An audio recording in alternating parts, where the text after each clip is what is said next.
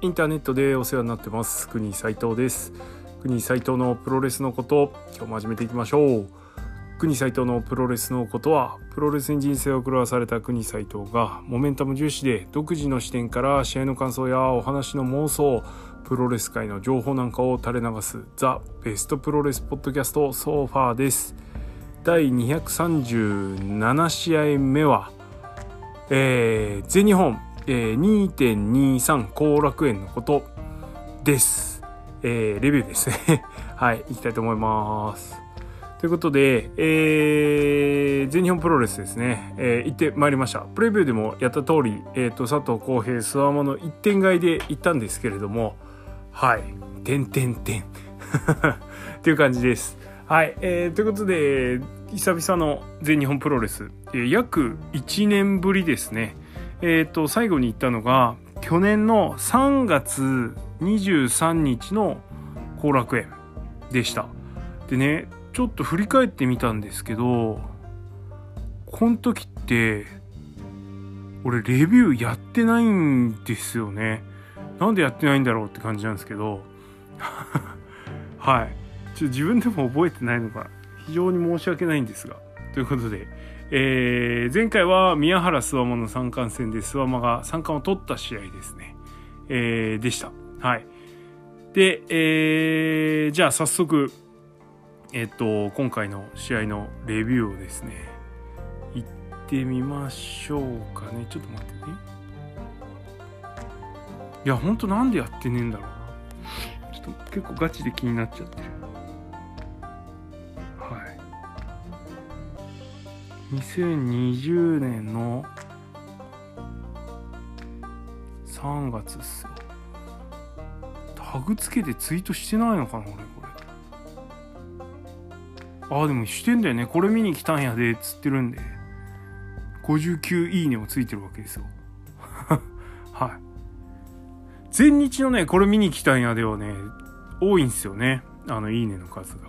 はいってなこと言いながらもう行きましょうえっと、まあ、正直ですね、各選手のなんとなく大まかな特徴とかっていうのは、あの、まあ、何回か見てるので、えー、把握してます。はい。ただ、今の現状とか、えー、っていうのは全然、あのー、把握してないので、えー、まあ、ある意味新鮮に、っつうんですかね、あの、見れて、見れたので、まあその辺を軸にですね、まあ選手の評価とかなんか試合の評価って逆にちょっとしづらい部分があるので、いつもみたいな感じでね。はい。なんで、あのー、はい。ということで、いきたいと思います。よし、ちょっと待ってね。今なんでこんなもごもごしてるかっていうと時間稼ぎなんですよ。はい。えー、ということで、今回はお布施観戦で行ってきました。えー、お布施いただきまして本当にありがとうございます。えっと、まずですね後楽園非常にお客さん入ってました。びっくりするぐらい、えー、ほぼ満員と言っても過言じゃないぐらいですよね、えー、後楽園南の、えー、後ろの何ですかあの通路よりも後ろ側の、えー、端っこの列ですね。1番台1桁台からあとと40番台がちょっと空席あるかなぐらいの感じでほぼほぼ埋まってました。すげえなとああいうふうに思います。風呂が沸きました。いやベタの生活音が。はい。でえー、っとなんだっけ？あお客さん入ってたと。ちょっとねコロナ禍で行った後楽園で一番客入ってたかなってぐらいの感覚っすね。うん。ちょっと今自分のインスタが感染履歴になってるんでちょっと見直してるんですけど多分うんそうだなコロナ入ってから行った後楽園じゃやっぱ一番入ってるかな。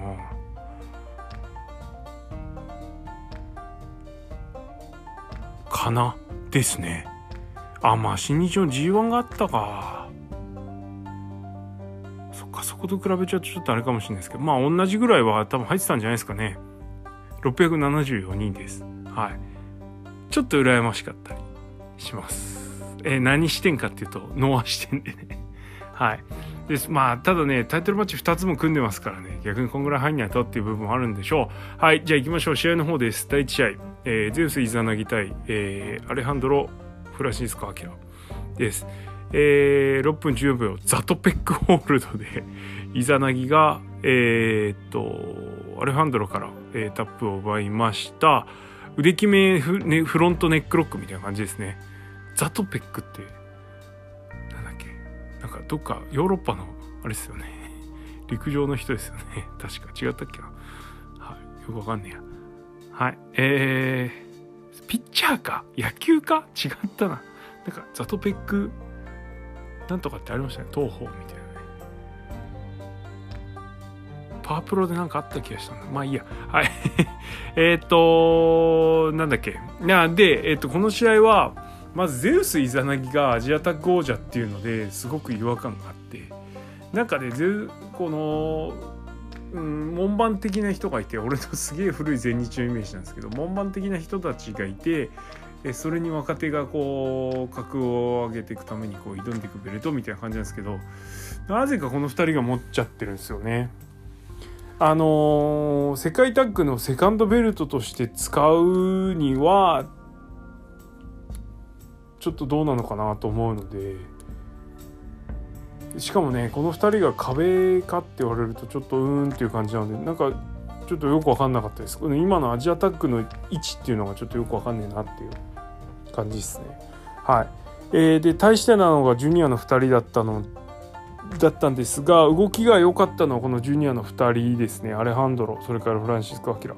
特にフランシスコ・アキラは、えー、コロナ禍でも日本に残ってた数少ない外国人選手の一人で、しかもですね、あの見るたんびに体がどんどんでかくなってるんですね。で自信もついてるんでしょうあの、まあ、キャリア重ねて、え動きが非常にあの切れてて、えー、やっぱりね自信があるとね違いますよね。はい。何事もそうですけどね自分のやってることもそうですよね。自信があってやってることってやっぱりこうね輝きが違いますからね。はい。えー、ちょっとフランシスコ・アキラはちょっと追っときたいなと思うレスラーです。はい。あとアレハンドロ久しぶり見てね元気そうだったんでよかったです。元気そうでって。はい、いう感じです。次、第2試合、えー、バリアン・アッキー、西村治、吉達対、えー、ブラックメンソーレ、土方隆二、えー、大森隆夫、えー、CBJ、コードブレイカーですよね。えー、あ、なんだっけ、コードブレイカー・オブ・ジェリコか。で、吉達がブラックメンソーレから勝ちました。えー、っと、まあ、そもそも言っちゃうと、俺、ブラックメンソーレと、その、もともと中に入ってた人が、えー、とかなり嫌いな部類のレスラーなんですよ。いろいろあって。いろいろあってって別にその変な事情とかじゃなくて単純にもうあのあんまり何がいいのかよく分かんないみたいな感じなんですけど。ブラックメンソールになって弾けて、まあ、そのままキャラが定着してるような感じだと思うんですけれどもそんなブラックメンソーレを今日は、えー、終盤吉達に対して丸め込み連発してる時にめっちゃ応援してました。ああいっちゃいっちゃえと思ってました。はい。えー、まあね吉達はねもうとにかくあの金プロの時のねあでの変なわけわかんない批判でもう味噌ついちゃってるんでちょっとあれなんですけど、うん、そうですね。はい。まあそんなこんなで嫌いな話してもしょうがないですね。でねもう一個残念なことがあってこの試合。何が残念だったってねせっかく石方先生の試合だったのにほとんど見せ場なかったんですよね。ほんと序盤にちょっと西村と絡んで終わりみたいな。マジかって感じです。はい。まあもうねあのー、前に出る年齢でもないしまあその今狭山市議会でしたっけ？議員かなんかやってるからそういうなかなか難しい部分もあると思うんですけど。いやこの人も大概すげえっすからね。はい。本当ちょっともうちっと躍動してる姿が見たかったです。あといつ見ても大森隆夫のメジャー感はすごいですね。はい。えー、そんぐらいかな。はい。大森さんがでかくてがっちりすぎててバリアンアッキのトペコンが肩のところに乗っかってしばらく停止してたのがちょっと印象残ってます。そんぐらいかな。はい。です。えー、次第3試合。アジアタック次期挑戦者決定 3way マッチですね。ライジング隼人青柳。流星？青森北斗児玉悠介。で田村段佐藤光でした、えー、これは事前のあのジョブさんの、えー、スタンド FM ですね。裏ホゲの方で、えー、田村段と佐藤光が良かったというのを聞いてたので、えここのこの2人にベットしたんですけどまあまあほぼほぼなんかちょっと見せ場なくっていう感じでしたね。はい。えー、で勝ったのはライジング隼人青柳組が、えー、大森北斗から、えー、トラスキックアシストの回転十字固めで勝利をしました。はい。えー、各選手の寸評ライジング隼人えー、ご当地ヒーローみたいなコスチュームで入場してきてましたね。はい。で青柳弟は前回まあ1年前なんであれなんですけど前回見た時から比べたらあ違うわ。1年前じゃないですね。よくよく考えたら。チャンピオンカーニバル俺一回見に行ってんだ。はい。その時から比べててもまあコスチュームももうあの変わってたしえだいぶ垢抜けたなという印象ですね。はい。そのくらいかな。で大森北斗は大和っぽいなーっていう感じでえー、っとちょっと体も大きくなってた印象でした。で児玉悠介はドロップキックもちょっと綺麗な場面で見たかったけどなんかやっぱ一歩引いてんなという感じ。えー、田村段佐藤光に関しては期待してた分ハードル上げすぎちゃったのかな。なんかちょっとあんまり印象に残んなかったですね。はい。まあ見せ場あったんですけどね。まあただあのタッグマッチとして考えた時にこの隼人青柳組っていうのが、えー、の連携がやっぱりさえ渡ってたのでまあ結果に関しては納得だしなんつうかないい意味で全日らしくない面白い試合でした。はい。っていう感じです。でこれで次アジアタックがこの隼人と青柳がゼウスイザナギ行くんですね。いやこれはちょっと逆にね階級差というか結構な差ありますけど面白そうですよね。はい。と思います。いやなんつうかなこういう無差別の試合が見られるっていう意味ではアジアタックは面白いかもしれないですね。しかもタッグだったらシングルよりもあのなんつうかな取れる、えー、ジュニア側が勝てるチャンスが全然出てくると思うので展開次第ではね。そういう意味ではいいっすね。はい。ちょっと気になるなこのアジアタックの結果は。いつやるんでしょう。ちょっとこれは要チェックって感じですね。はい次。第4試合ガオラ TV チャンピオンシップ前哨戦ですね。これは葛西と石川の前哨戦、えー、葛西平田組対、えー、本田石川です。えっとまあ普通に終わんねえだろうなと思ってたんですけれども。まあほぼほぼですね。試合ほとんど、えー、9分27秒葛西潤が、えー、反則勝ち？石川が暴走してね。っていう感じだったんですけどこの9分27秒中9分ぐらいは普通に試合してたんですげえなーと思いました。はい。えー、平田がすごいまあまあねダムズミン行った時に生きのいい人だな 生きのいい人だなっていうかあれなんですけどと思ってたんですけど超体でっかくなってていやあのなんつうかな。こういう他団体から乗り込んでくる時って絶対こう一人用心棒的なねゼロワンにミサが来た時の力王みたいな感じですよ。ねあのみたいな感じだったと思うんですけどいやその大役をしっかり果たしきってたなと思ったんですけどどうですか？はい。で試合も結局反則負けで終わったものの葛西の見せ場はほぼほぼあってはい。よかったですね。見たいもん見れたしただちょっとあからさますぎてびっくりしちゃったんですけど普通にねあのー、ポッケからなんか出して手元に仕込んで頭突きして痛がってるふりしておでこ切ってまたポッケに普通に戻してたんでそんな思いっきりやっちゃうみたいな。ちょっとあからさますぎるでしょみたいな感じだったんですけどああいうのは別に いいんすかね？まあもう見てないことにしなきゃいけないのかもしんないんですけどリング上で重くそやってたんでポッケーからね。ええ、と思って。なんかそれをこうねアピールとしてやるんじゃなくてなんか一応こっそりやってるんですよ。なんかなあそうあそうっすか？みたいな。はいいう感じでした。いや俺あの瞬間はだいぶ周りキョロキョロ見渡しちゃいましたよ。はい。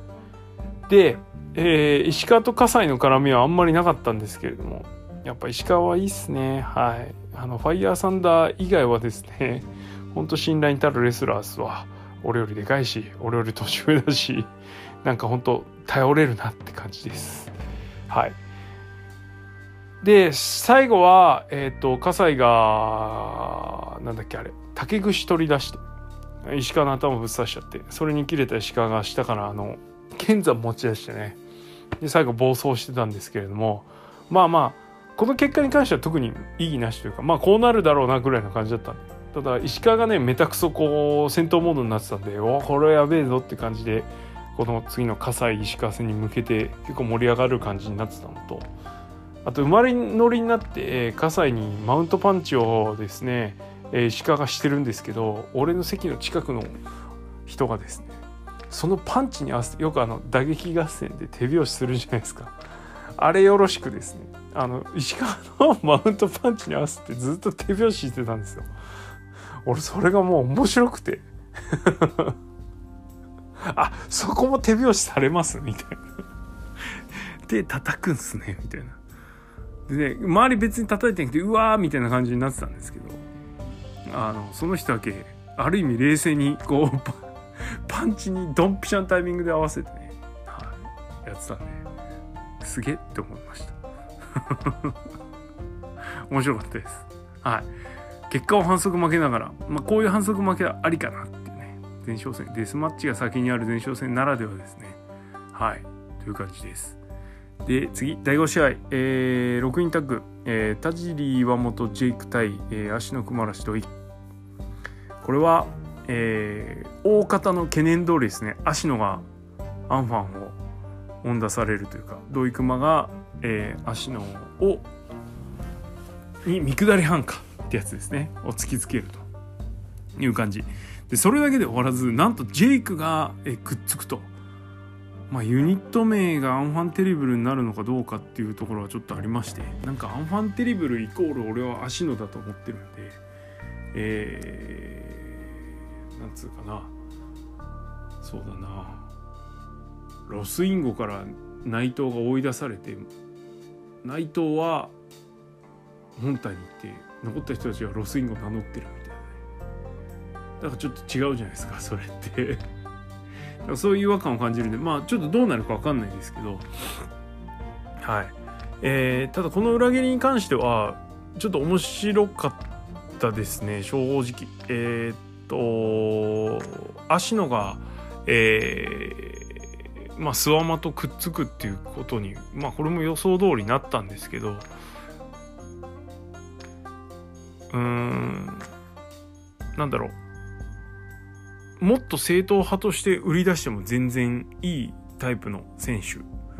でヒールとしてやっていくにはちょっと綺麗すぎるなというところはちょっとあったので、まあ、そういう意味であのいい転換点だったかなというふうには俺は思います。はい、でかたやジェイクですよ。なんかねどうもくすぶってる感が拭えなくて。うんせっかくでかい体あんのにそれを生かすファイトを思いっきりしてるわけでもなくどうしてもその辺がねなんかちょっと気になってたんですけどこれでちょっとあのヒールターンっていうことで、えー、なんだろう反則とかをするヒールじゃなくてとにかくあの乱暴というかはい。あのなんつうの？日本語がうまく思い浮かんでこない。ブルータルな。はい。あのヒールとしてねガンガンやってほしいなというふうに思います、はい、ちょっと期待っすね。まあ、こういうお話の動かし方は全日本らしくないって言って日本らしくない部分もちょっとあるんですけど近年はね。でもちょっと面白かったですね。田尻も一緒についてっちゃいましたからね。はい。えーです。はい。えー、で、この試合も、前の試合もそうなんですけど、反則負けだけど、パールハーバースプラッシュも出るし、リバースタイガードライブも出る。えー、で、この試合も、えー、で、えっと要は試合途中で土肥熊が裏切っちゃうっていう感じなんですけどでフィニッシュはジェイクが、えー、足のジャイアントキリングですね、えー、で仕留めるんですがその後にね土肥ラリアットと、えー、クマのダイビングセントーンですね。見られるんですよ。ああれやるだけでもやっぱちょっと違いますよね。はい。あのー、各選手のフィニッシュじゃなくてもまあフィニッシュなんですけどフィニッシュじゃなくてもいいからそのフィニッシュ級の技でこう締めるみたいなね いう感じがあると、まあ、こういうヒールユニットの大暴れでもちょっとやっぱり違うのかなと。はい。スポイラーズチョーカーはもういいわっていう感じですよね。はい。なんかちょっといい感じでした。はい。次。第6試合、えー、世界タッグ選手権です、えー、青柳馬宮原健人対、えー、アブドラ小林関本大輔。えっ、と世界最強タッグの、えー、リベンジマッチみたいな感じですかね。はい、えー、だったんですけれども17分17秒、えー、宮原健人が、えー、アブドーラ小林をジャーマンで、えー、ピンフォローを奪いました。えっと正直こう関本アブドーラ小林組っていうのが、えー、この世界タッグっていうフィールドでどこまでやれるのかなと思ったんですけどまあ思いのほかというかあのちょっとアブドーラ小林には失礼に当たってしまうのかもしれないですけど普通にプロレスやって普通にちゃんとできるんでほんとすげえなと思いました。はい。あのなんだろう。ふざけてるわけでもなく変にこうなんだろうセーブしてるわけでもなく。うん。あの思いっきりやってたんでね。逆に関本がちょっと一歩引くぐらいの感じではい。やってたんで。まああのタッグマッチの作り方っていうんですかね。あのスポットの当たる選手をそれぞれ1人ずつ置いてその2人で、まあ、を軸に試合を進めるっていうのがよくあるパターンじゃないですか。でそうすると今今日だったら青柳と関本はそんなにいろいろやんないんですよね。で宮原と、え、小林があの、まあ、前哨戦からだいぶ揉めていったみたいになったので、え、かなりここはあのー、中心になって攻防が組み立てられてたということで本当見せ場多かったですよね。バカチンガーエルボも宮原キックアウトしましたしちょっとやっぱ印象的だったのはあのタッグだからっていうのもあったかもしれないですけど乱発傾向にあるあの宮原のブラックアウトですねがそんなに乱発じゃなかったというか結構ピンポイントでしかも深めに入ってたっていうのが良かったです。でさらにそのブラックアウトに対してあのアブドラ小林がなんと頭突きで止めるっていうね。あ膝でもおでこで受ければ大丈夫なんだみたいな。よくね打撃はおでこで受けろみたいなのあるじゃないですか。いや宮原のブラックアウトもおでこ受けで対応できるんだなっていう、のがすごかったです。あそこ良かったですね。で最後はあのクリティカルのブラックアウトから畳みかけるように二段式のジャーマンでした。はい。いいフィニッシュだったし本当よう投げ切ったなっていう感じですね。ただ おここで二段式ジャーマンで終わんの？みたいなね。引っかかりはありましたよね正直。はい。です。えー、ってな感じであの宮原青柳がネクストリームがですね、えー、勝利したわけですけれどもいいチームですね、青柳が出張るバージョンもちょっと見たいなっていう感じですけどまあこの日はねあのもう因縁がどっちかっていうと宮原側にあったんであれですけどはい。ってな感じです。で第7試合ですよ。三冠ヘビー級選手権。諏訪間対佐藤浩平、20分34秒。バックドロップホールドでスワマが勝って6度目の防衛です。えー、っと思いっきりやるみたいな感じでスワマが煽ってたんで頼むぜと思ったんですけど。うーん。うーんですわ。あの決して悪い試合じゃなかったと思います。えー、それから佐藤浩平のことをあまりよく知らない、えー、人。それからもしくは画面の向こうで見てる人はあまり違和感がなかったのかもしれないですけど、え長年佐藤浩平を生で見てる人間からすると今日の佐藤浩平は2割運転数は2割。いやあんなもんじゃないでしょっていうね。はい。何かにつけて佐藤浩平のエルボーはと。引き合いに出してた人間としてちょっとマジ本当俺が代わりにすいませんみたいな感じでした。いやで嫌な予感はしてたんですけどまあ一切言わないようにしてたんですけどまさかのメジャーデバフが入るっていうのがいやーちょっとショックでしたよね軽くね。いややっぱそうなっちゃうんだっていう。いや本当ね悪い試合じゃないんですよ別に全然。はい。ただえー、常日頃から言ってる佐藤浩平のすんげえ強い打撃っていうのがほぼなかったですね、えー、終盤頭突きからのエルボー3連発でちょっと見られたかなぐらい。いやこれはちょっと残念極まりないっすよ。うん。はい。だからって悪い試合じゃなかったと思うんですね。あの佐藤浩平のその強烈な打撃っていうのをあまり無駄に乱発せずにこう見せ場を作ってちゃんとやるっていうことを多分チャレンジしてたと思うので失敗だったとは思わないんですがただ違うじゃんっていう違和感ですよね。やってることは変わんないんだけど、はい、まああのその他で佐藤浩平良かったところとしてはえー、ファルコンアロー。あのスワマ巨体のスワマを完璧に持ち上げてホールドしてしかも思いっきり叩きつけるっていうね。あの佐藤浩平の自力の馬力の強さをですね見せつけたなという感じでした。その後はパイルドライバーも決まんないし、えー、ましてや二段式ジャーマンなんか決まらないという感じ。いや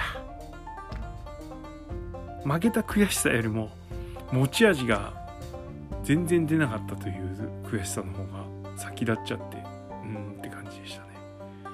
でねただスワマがこれでヘボいくとダメな試合になっちゃうんですけど別にそうじゃなかったのは救いというか良かったポイントですよね。あのどうしてもスワマのうんこうメリハリのついてないアピールとかね。なんかちょっとこうもうちょっと腹の底から振り絞った声を出すみたいな。なんとかだおいみたいなとかね。っていうのやってくれるとよかったんですけどなんかちょっとねその辺はいまいちなんですけどいざ試合になってこう相手のことを投げたりするとねやっぱ体でかいんでダイナミックですよね。バックドロップはあのグーの音も出ないあの素晴らしい一品でした。はい。えー、諏訪間剛は揺るがずっていう感じですかね。いや悔しい。この試合に関してはもう悔しい以上のものはちょっと出てこないですね。はい。クソメジャーデバフっていう感じです。デバフの意味が分かんない方はあの調べてみてください。用語。つまりそういうことですわ。はい。で試合終わった後えー、まあ強敵佐藤浩平を下してさあ次どうなるんだっていうところで出てきたのがチャンピオンカーニバルを出場辞退したと言っている 吉達です。えー、なんか異種格闘技戦をやる？あの王道ストロングスタイル超闘魂を、えー、極めるために異種格闘技戦をやるっていうやるらしいんですけどそのために参加のベルトが急に必要になったということで、えーまあ、その説明はさっきツイッターで見たんですけどね。はい。えー、その説明あまりせずベルト必要だからちょっと挑戦させろみたいな。しかもお前俺に3連敗中だろいや佐藤浩平がねああいう散り方をした前でね吉達諏訪間が吉達に3連敗してるっていうのを聞いてしまうとなんでなんて。思っちゃうんですけどただ逆にこの吉達顔じゃないタイミングで出てきてるのにここまでやりきっちゃうっていうハートの強さは何なんだろうなって。まあわかんないです。あの応援してる人もいるだろうしあれなんですけど俺の中で吉達ってもう評価がめっちゃ落ちてて落ちてる落ちてるというかもう結構下の下の下なんですけど、まあ、であるがゆえに上がる一方なんですよね。はい。あのチャンピオンカーニバルでなんか星取ってお茶を濁すじゃないですけどじゃなくてやっぱりこういう三冠戦でちょっと見せるもん見せたらやっぱすげえんじゃねえの？ちょっと何かなんだろう本人も歴史的転換点とかっていうねこと言ってましたけど確かにある意味本当歴史的転換点だよなっていうふうに思います。それがいいのか悪いのかって別にしてね。はい。あのなんで別に見たいとか意外でかっていう試合じゃないんですけどちょっとどうなっちゃうのか気になる試合でになりますよね。はい。これはもう偽らざる気持ちというかあのどん底であの会場の空気の中でもあそこまで言い切ってねこうやるっていうのは強いっすよはいあれは強くないとできんことですわはいと思いましたってな感じで、えー、次はの、えー、は諏訪間と吉達の三冠戦だそうです。はい。ってな感じでした。いや、えー、久々に全日本プロレス見て、あのー、チャンピオンカーニバルの時はちょっとなんかいまいちだったというか、いや、そんな巻きで試合やらんでもっていう感じだったんですけど、まあ、この日は結構ね、どの試合も、試合時間実はそんな長くないんですけど、結構見せ場をちゃんと作っててくれてたんで良かったですね。良かったというか面白かったですね。はい。あのもう好みの問題になっちゃうんですけど、えー、もし行ったことがない人は一回行ってみるといいかもしんないですね、えー、結構生きのいい若手もいますし、えー、試合もバリエーションがあるし。うん。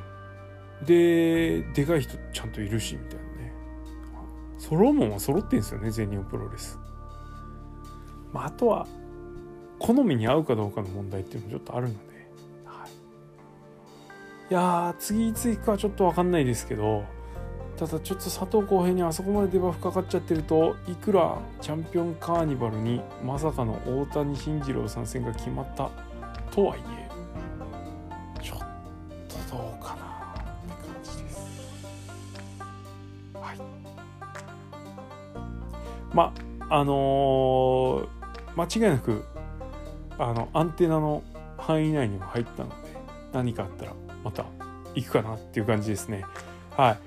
えー、ただなんかねちょっと今ネガティブな感じになっちゃってますけど面白いは面白いんですね。であの絶対的にあの信頼できるポイントとして宮原健人が本当素晴らしいのでこの人がケツの方で試合してる時はもう大丈夫です。宮原健人に任せとけば問題ねえぞっていう感じですよね。他こけても宮原健人がちゃんとやっといてくれるからっていう感じです。はい。これは強みですね。まああの三冠ヘビー宮原が今巻いてないんでちょっといろいろ軽くなってるっぽいので今こそねちょっと外とやる宮原っていうのも見てみたいなーなんて思ったりしましたよ。です。はい。えー、てな感じでした。じゃあ質問箱いただいておりますのでえー、っとひとまず全日絡みの2つだけちょっとお答えしておきましょう、えー、全日本後楽園大会お世観戦お疲れ様です。ありがとうございます、えー、佐藤浩平選手に関してはプゴトきっかけで打撃のエグさがすごいというのを知りましたが三冠戦でシングル戦を初めて体験しました。新木場での前哨戦ではエルボーで相馬選手を KO させたのは衝撃でした、えー、タイトルマッチでも打撃がすごいのはもちろん伝わってきましたが、えー、前哨戦からハードルが上がったのか打撃だけで押していくというほどではなかったかなと思いました中盤でファルコンアロを出したり、えー、ベルト奪還も見えましたが、え直前にチャンピオンカーニバル参戦発表されたのもありとりあえず顔見せなのかなというのもちらついてしまいました会場で実際に見て今までの佐藤浩平選手と比べた場合の比較としてはどういうのかというのがあれば聞いてみたいです。えー、とにかく2割運転さ。はい。あの持ち味出た出ないとかっていう問題じゃなくて単純にもう本当はもっとできるけどセーブされてる？セーブしてる？どっちか分かんないですけど。はい。っていう感じでした。うん。あれが佐藤浩平だと思わないでほしい。と思います。はい。いやもっとはすげえですから。本当に。ですよ。勝つ負けるとかじゃなくて。はいですありがとうございます、えー、お世話になっておりますビタディズおビタディさんお疲れ様です。ありがとうございます。全日本お世観戦お疲れ様でした。メインのお話はおそらく本編で語り尽くしていると思うので、メイン後の話の質問です。吉達さんは王道ストロングスタイルを標榜して異種格闘技戦をぶち上げましたぶっちゃけメンタルすごくないですか？おめっちゃすごいと思いますあのメインの後に出てきてマイクして帰っていくのは吉達か基地しかできないんじゃないかと思い始めています。吉達キングダムに入ればあのメンタルが手に入るんでしょうか？国さんとしてはここからの展開は面白くなると思いますが。愛知のメインでマイクさえしなければ何でもいいので頑張ってほしいですね。って言ってるとまた引いちゃうよ。吉田吉田通締め。はい。えー、っとさっきも言った通りえー、っとメンタルはすごいっすよね。はい。あのー、マジですごいと思います。あのメンタル吉田キングダムに入れば手に入るんですかね？よくわかんないですけど。よくわかんないけどとにかく上がり目しかないから、まあ、何か起こしてくれればっていう。えー、っとね期待とはちょっと違うんだよな。ちょっと気にはしてるけど別にワクワクして待ってるわけではない。だ何か起こしたら間違いなくあの吉達がやったんかみたいになるのは間違いないですから。はいと思いますなんであのもうとにかくいろいろやれいいんじゃないですか。かっこ他人事って感じ。はい。です。えー、っと、まあ、チャズさんとかノリと一緒に行った時のあの、浄土リング戦ぐらいの三冠取っちゃえよみたいな感じになったら、また、吉達のために会場行く日がまた来るかもしれないですけどね。はい、来るかな どうかなチャンピオンカーニバル出ないしな。はい。です。はい。えー、ということで、あの、吉達っていうですね、めちゃめちゃ面白い謎の存在もいますから、あの、今回のレビュー等で、えー、興味を持たれた方はですね、ぜひぜひチェックをしてみてください。えー、前回も宣伝しましたが、えー、レディオトークの方でハッスルジョブさんがやってる、えー、なんだっけ、ほら人のラジオ名覚えてないっていうのは本当良くないことですよね。最強に最強ワイルドにほげほげと、ね、えー、と、えー、スタンド FM のガガガ3チャンネル。こちらの方は全日本プロレス専門チャンネルになっておりますので、えー、ぜひ耳プロチェックしてみてくださいよ。はい。あのー、ツイートの方にもハッシュタグ前回からつけてますから、今回もつけさせていただきます。はい。えー、詳しいね、突っ込んだレビューの方はぜひそちらで聞いてみてください。えー、てな感じで、えー、おしまいですね。国斎藤のプロレスのことはリスナーの皆様のリアクションガソリンです。意見感想やご質問などありましたら質問箱もしくはハッシュタグプゴートでのツイートよろしくお願いします。えー、それからお布施の方も承っております国斎藤並びにプロレスのことにご支援いただけるようでしたら、えー、ぜひぜひよろしくお願いいたします。えー、ツイッター固定ツイートの方に、えー、詳細はございますのでそちらからよろしくお願いします。えー、団体逆指名オフセもお待ちしておりますので、ちょっとどうなるかわかんないですけどね。はい。あのスターダム行くっつって全然行ってないんでね、行かないとね、マジで。はい。本当行きます。本当行くんだけど、行くんだけど、マジで誰か一緒に行ってくれっていう感じですね。あの、一緒に行く人はね、誰か誘えば多分行ってくれる人の仲間にいると思うんですけど、じゃなくて、あの、作法を教えてくれる人。っていうかあのうなぎさやかのポートレートを確実に手に入るようにですねあの指南してくれる人です。頼む誰か。ということで今日はこの辺でおしまい。これで終わりかよって。はいありがとうございました。